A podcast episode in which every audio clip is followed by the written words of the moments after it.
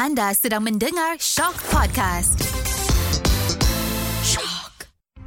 Jika anda diminta masuk ke sebuah bilik gelap untuk disoal siasat, apakah anda berjanji hanya akan berkata yang benar-benar? Tiada yang dusta atau sebaliknya, melainkan kenyataan yang benar sebenarnya. Mengadaptasi konsep dark room atau bilik gelap, siri Shock Confession Bilik Gelap menggali dan membongkar kisah-kisah inspirasi rakyat Malaysia yang penuh tangis dan tawa. Di dalam bilik gelap ini, saya Sudirman Muhammad Tahir akan rungkaikan cerita-cerita kenangan manis, pahit, sedih, marah dan kecewa.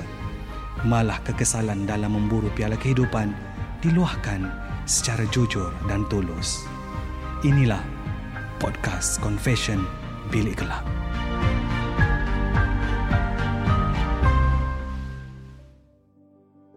Assalamualaikum warahmatullahi wabarakatuh. Anda bersama saya Sudirman Muhammad Tahir dalam podcast Shock Confession Bilik Gelap. Dan hari ini tetamu kita cukup istimewa. Saya datangkan seorang usahawan wanita muda, berjaya dan mempunyai cerita yang tersendiri untuk dikongsikan bersama kita dalam Confession Bilik Gelap ini. Dan untuk itu saya memperkenalkan tetamu saya hari ini, saudari Alia Najiha alias. Assalamualaikum Alia. Waalaikumsalam. Sihat? Sehat.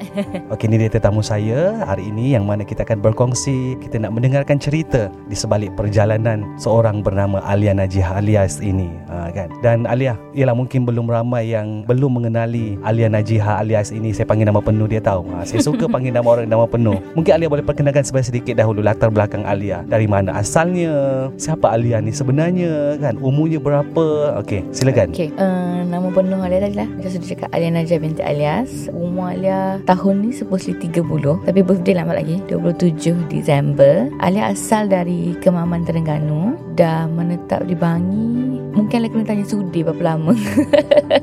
Ha, dia tanya saya tu.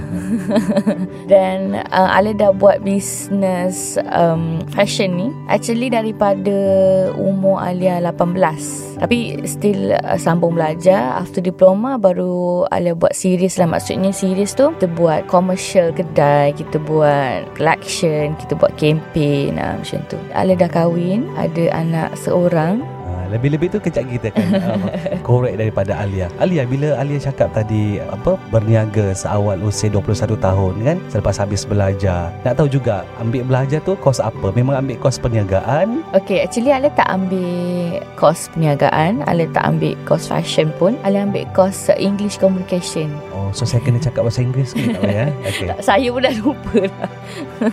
Okay, so dari mana timbulnya minat berniaga tu? Ambil pula fashion. Orang kalau selalunya kita tengok orang kalau dia nak mula berniaga, dia akan jual uh, barang-barang kan? Uh, jual makanan ataupun dia jual barang-barang yang sedia ada uh, kan? So tapi kenapa Alia memilih fashion? Sebenarnya Alia rasa uh, fashion ni dah dalam diri Alia dari lahir kot. Sebab ramai yang tak tahu sebenarnya yang meniaga kain ni adalah uh, daripada nenek Alia sendiri. Uh, so dia dah meniaga kain daripada dia muda. Maknanya daripada mama kecil lagi. So uh, benda tu dah lama. Kita dah nampak daripada kita kecil. So saya rasa ni adalah passion saya. Maksudnya saya buat material fashion ni sebab kita dari kecil kita nampak benda ni kita punya passion. Maksudnya kita terlalu minat. Maksudnya kadang-kadang orang buat fashion ni dia nak dia glamour sebenarnya kan. Mm, mm, mm. Ah, sebenarnya tu salah. Kalau you all semata nak glamour, nak feeling, takkan kekal lama pun. Ah, kalau orang yang betul-betul buat fashion ni dia minat, dia rasa dia suka dengan art. Sebenarnya fashion ni art. You all can enjoy. Dalam masa you all enjoy your duit, you all can enjoy through the process tu. Ah. Mm. Tapi bila Ali ambil keputusan untuk berniaga kan memulakan perniagaan orang kata ialah legacy daripada nenek pada usia 21 tahun kalau usia remaja remaja lain 21 tahun mereka masih ada masa untuk menikmati usia remaja mereka kan? Buat benda-benda yang mungkin akan menghiburkan hati mereka dahulu. Bukannya kena bekerja kena fikir masalah turun naik bisnes kena fikir nak cari modal dan sebagainya. So tak rasa macam mensia-siakan usia remaja tu Alia? Kadang-kadang kita pernah terfikir macam tu. Cuma ada satu kisah ni uh, Masa tu Alia kena pergi graduation. Tapi Alia tak boleh pergi hari graduation tu. Masa tu Alia ada butik kat Kuantan Graduation dekat PICC Okay. uh, PICC Lepas tu Kita frust gila Eh Aku tak boleh pergi lah Aku punya graduation Sebab masa tu Dia buat hari Sabtu. Masa tu kan baru lagi kan uh, Kita kurang pekerja. Tapi punyalah sedih ni Nangis ni. Tapi Tuhan bagi Hari tu adalah hari Pertama kalinya Alia dapat cecah C dalam sehari enam angka. Macam oh okey. Maksudnya ada hikmah lah. Ada hikmah lah. Oh mungkin ni lah. Tak payahlah Grade tu tak apalah. Tak ambil pun. Bukannya kita guna Bukanlah kita tak guna. Maksudnya benda tu boleh je ambil At the end kan. Tak, Cuma tak ada gambar grade lah. Ha, Cuma masa tu Kita umur 21 kan. So kita rasa Eh sedihnya tak boleh jumpa kawan-kawan Mhm, Semua. tak Tapi jumpa tak ada Tak ada. Tak ada boyfriend. Okey. Lepas tu kita rasa macam Ish Oh shock lah. Kan Tengok gambar Seronok kan Tapi kita kat butik Kita kena handle butik Tapi bila Kita dah tengok Eh aku dapat duit banyak ni lah Dia orang tak dapat lagi Dia orang mesti lagi tak ada pekerjaan Dan aku Tuhan bagi dah 6 digit Hari tu saja Kita macam Okay Alhamdulillah Ini adalah Petunjuk bagi saya yang Memilih berniaga bukan satu uh, kesilapan. Ah bukan. Ah, ah. Tapi kadang-kadang uh, kita rasa macam eh best lah orang. Tapi kita fikir balik. Sebab saya masa lepas habis diploma abah tanya. Masa tu tak habis lagi abah tanya. You all nak go through business ataupun nak Sambung belajar. sambung belajar. Ini general lah abah cakap. Sebab saya terlalu banyak berbelanja. Maksudnya kita dah pandai mewah maksudnya. Dengan awak makan gaji dengan diploma awak tu awak lepas ke nak belanja diri awak sendiri. Ah tu, Okay. tu pun buat saya trigger okey tak boleh. Sebab abah dari kecil dia sebenarnya dia buat anak-anak dia tak selesa dengan keadaan susah. So kita sendiri daripada kecil rasa macam okey tak boleh, aku tak boleh. Aku tak boleh macam ni. Aku kena buat sesuatu nak suruh aku ada duit, aku boleh belanja, boleh Dengan duit sendiri. Ah dengan duit sendiri. Ah. So itu yang buat Kak Alia macam okay tak apalah nak terus berbisnes juga. Ah ah ah. ah. So kiranya kalau ikutkan cita-cita awal Alia ni apa sebenarnya? Yalah ambil kos uh, bahasa Inggeris tadi kan. English communication ha. Memang daripada kecil kalau you kan dulu-dulu kita ada buku, Buku tulis rekod. biodata tu kan. ah, ah. Tulis kau tulis biodata. Memang dia tulis kita kecil tulis fashion designer. Oh. Ah tapi mestilah mak ayah kan okey pergilah belajar dulu kan. Okey. okay. So, kita macam okey layankan je lah. So tak adalah maksudnya macam bila nak sambung belajar mak kata macam uh, kenapa tak ambil fashion designer ataupun memang dalam family ayah tidak ditetapkan awak kena jadi ni awak kena jadi ni. Ah tak sebab kalau ikutkan sudi dalam lima beradik Alia, Alia yang asal tak cerdik sangat.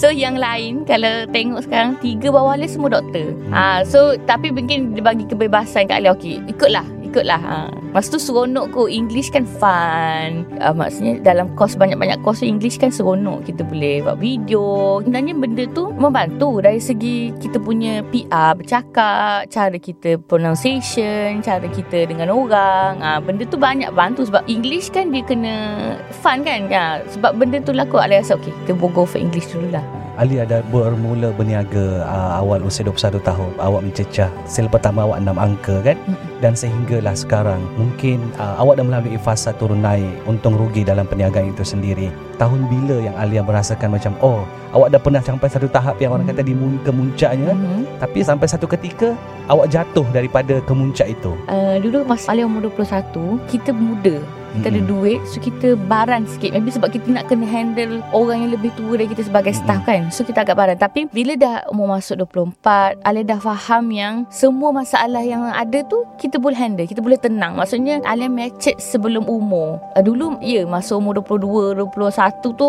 Sebab betul nak marah Ada masalah je. Yelah remaja kan tu. Ah, kan? Ada masalah je tak kena, ada masalah je tak kena. Tapi bila dah bila dah kita umur 24 25 ni kita rasa macam masa tu dah dah start apa je masalah, tenang dulu. Mungkin PKP lah kot kita macam eh aku tak pernah terfikir yang aku tak boleh buka butik. Itu je lah kot. Okay. Ah, tapi masa tu daripada PKP pertama pun kita dah letak dalam kepala insya-Allah rezeki Allah ada. Ah, tak pernah macam "Ih, stressnya nak kena tutup bisnes tak ada. Bukanlah kata kita tak pernah susah susah, ada macam-macam kena tipu lah apa kan. Tapi maybe saya dah awal bertenang, maksudnya tempoh bertenang tu saya faham setengah ada masalah yang macam hey, tak logik masalah ni boleh muncul kan dalam bisnes kan. Ha, tapi mungkin PKP pun kita dah cakap kita dari awal yang insya-Allah ada rezeki, tak ada masalah. Ah, masalah macam ni datang Tuhan bagi tak adalah sebab Alim maybe support family kuat so Mm-mm. kita tak ada rasa macam kita lost kan, tak adalah. Pernah tak satu ketika macam hujung-hujung okey cari ayah juga Mm-mm. untuk okey tolong saya uh, ni saya perlukan uh, satu jumlah macam ni. Uh, pernah tak Alia situasi Okey, itu? sebab kan Alia start daripada Kuantan. So, kita bagi idea Abah kita buka kat Bangi lah macam tu. Okey, tak apa Abah bagi some amount money. Dia cakap macam dia. Abah Alia ni dia macam dictator sikit.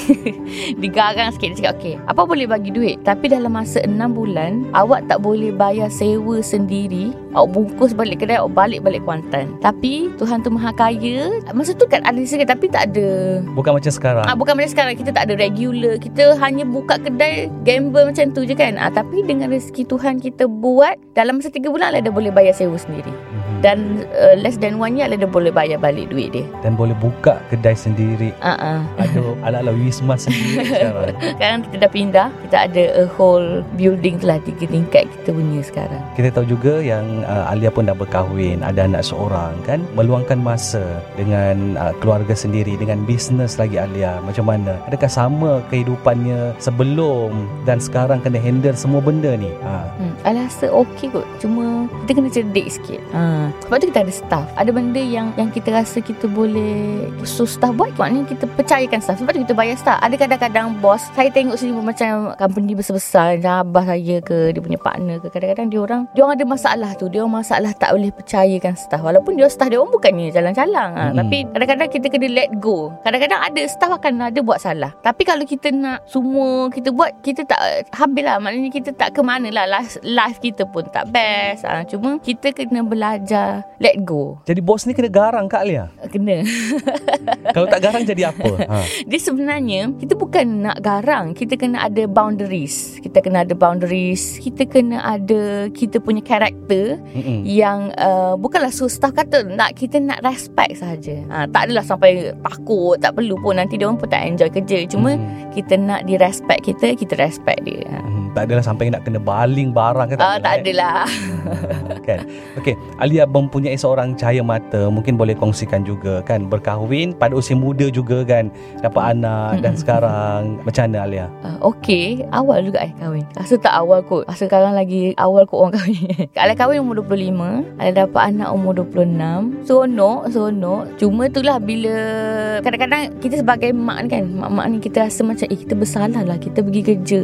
Anak kita Kita tak jaga. Tapi Kena fikir Yang kita buat ni untuk dia Maksudnya Kita nak bagi anak kita Susu yang 100 setin ke RM30 setin ha, Kalau kita tunggu Bukanlah kata uh, uh, uh, Kalau kita tunggu dia kita, kita tak boleh bagi yang terbaik Tapi itu cara saya Maksudnya ha. Pilihan masing-masing. Ah, benda tu pilihan masing-masing. Kadang-kadang kita ada rasa bersalah kan. Kadang-kadang banyak mak-mak yang terpaksa keluar bekerja kan. Dia rasa macam, ish aku tak jaga anak aku ni. Aku tak bagi terbaik. Tak. Tak adalah. Suami Suami sekarang dah kerja dah sekali lah. menyokong penuh. Penuh. Sebelum suami dalam bisnes yang sama dengan Alia sekarang, dia bekerja lain kan. So sebelum bekerja dalam line Alia ni, Hmm. macam mana dia dari segi yalah sokongan yang diberikan pada Alia. Okey, sebenarnya Sudi, uh, ramai yang tak tahu. Orang ingatkan dia kerja asing. Tapi memang dia kerja asing. Tapi kalau ikutkan the growing, dia sekali sebenarnya dengan Alia. Sebelum Alia kahwin lagi. Dia yang kita, okey kita buat macam ni, kita buat macam ni. Uh, tapi uh, bila kita dah kahwin, kita decide masa dia tu kalau dia bagi 100% lagi dekat company kita, tu lagi buat company kita kuat lah. Sebab Alia naik sama-sama dengan dia lah sebenarnya. Uh. Pernah ada argument. Hari-hari Sebab dia Dia lain Lelaki dengan perempuan lagi pun Dia daripada asal dia bekerja So mindset dia adalah Macam mana orang bekerja Kita Mm-mm. macam mana orang bisnes So benda tu akan bertelagah Mhm. Ah, benda tu sama je berlaku dulu dengan Abah Alia dengan Mama Alia. Dia orang benda sama. Abah Alia dia bekerja. Mama Alia bisnes. So benda tu benda yang sama. Benda tu ulang balik ah. Selalu siapa menang? Ya mestilah kita.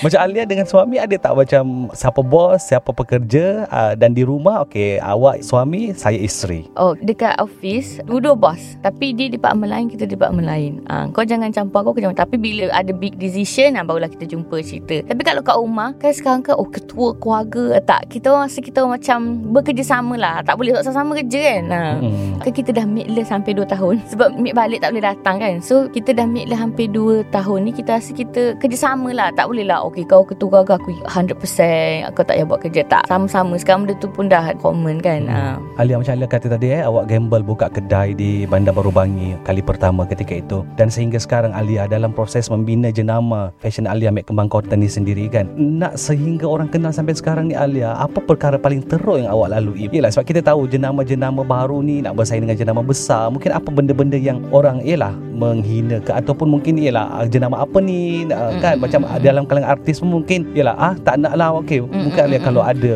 Kan nama nama brand lain agak pelik Mac Kembang Quarter. Tapi sekarang kita dah tukar Jadi Mac Kembang je. Mm-mm. sebab kita rebranding kan? Uh, tahun 2020 hari kita rebranding. Okay, uh, nama Mac Kembang ni macam kampung kan? Tapi sebenarnya artis dan orang golongan atasan dia orang very respect. Oh wow nama you best lah nama you best dengar. Yang menghina maknanya menghina brand kita adalah golongan sederhana dan ke bawah sebenarnya. Dia macam eh apa ni apa ni ha. Dan Alia tak pernah lagi um, Artis ke Selebriti ke Yang macam Eh tak nak lah pakai baju Tak Alhamdulillah Tak tahulah belakang kita tak tahu kan Tapi depan Alia Semua macam Eh I sukalah nama you Maksudnya I sukalah Macam senang nak disebut Familiar ah, Tak adalah nama yang Itali ke apa kan Sebenarnya nama Kembang tu Nama arwah nenek Hmm. Ah memang nama dia dalam IC. So kita ambil sempena nama dia. So ada pernah je customer-customer yang orang yang biasa-biasa walk masuk kan macam, "Eh apa nama kedai you ni? Eh apa mek kembong, kembong." Ah macam menghina kan. Tapi saya berjaya membuat orang bangga memakai brand tu. Setakat ni lah ada lagi yang tak kenal. Tapi alhamdulillah lah ramai yang yang rasa happy, yang rasa oh bangga.